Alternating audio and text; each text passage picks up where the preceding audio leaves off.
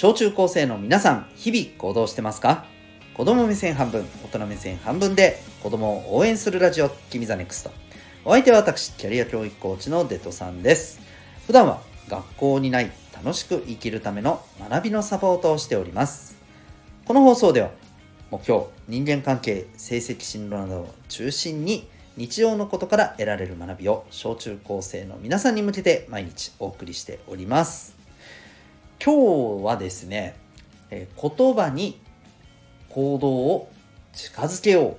そんなテーマでお送りしていきたいなと思います。えっ、とですね、えー、皆さんは国民栄誉賞っていう賞を聞いたことがありますか？国民栄誉賞。はい。まあ、あの、聞いたことないっていう方は、ぜひ、えっ、ー、と、暇な時にでもググってみてください。結構すごい賞です。これもらえる人って、まあ、かなり国民的な、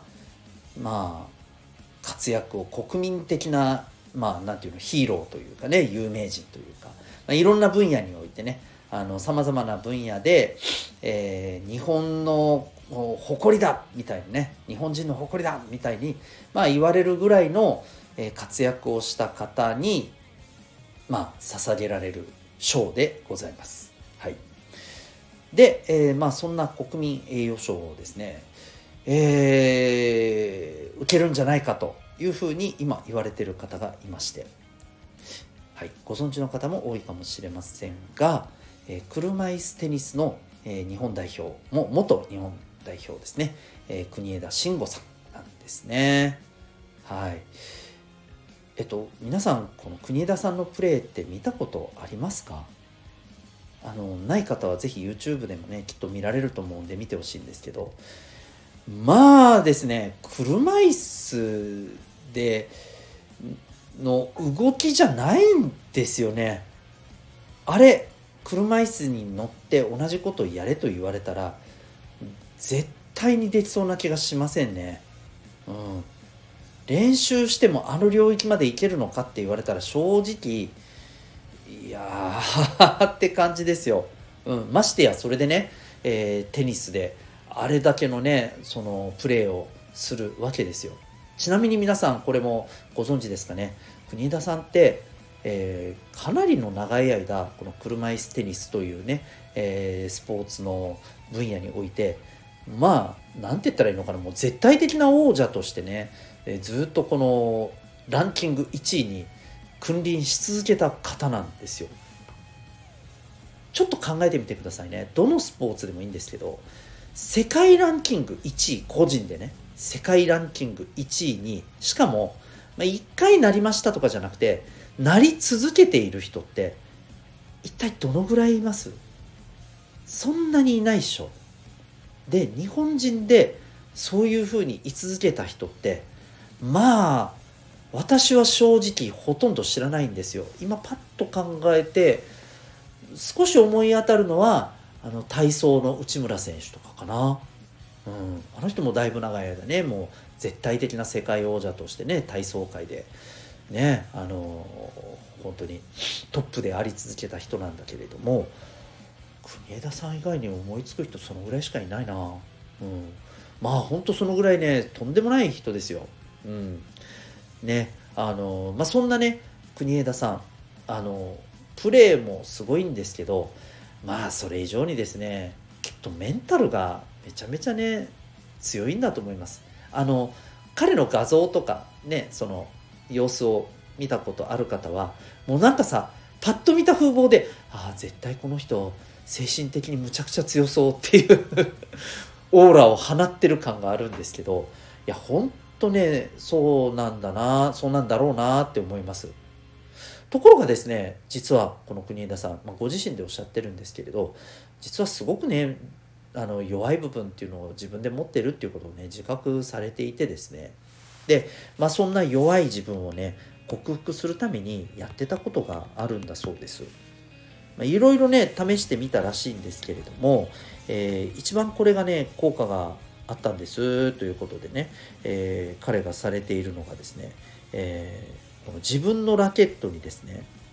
そうあのー、自分は最強だみたいなそういうね文言をね書いてるんですよ。なんかかっこよくないですか？ね。ねなんかでもさでも恥ずかしいなって自分でやろうと思ったらさ思っちゃいません？思っちゃいません？いや例えばさ自分のさわかんないよ。例えば野球やってる人とかでさ自分のグローブとかバットとかにさ「俺は最強だ」とか書ける？書けないでしょ。でなんでこれ書けないかって言ったらさまあいろいろ理由はあるかもしれないけど一番はさ言葉だけがさなんかさなんていうの？かっこつけててさ全然それに見合ってない自分っていうことをやっぱ感じちゃうから恥ずかしいって思っちゃうんだよね。うん、でも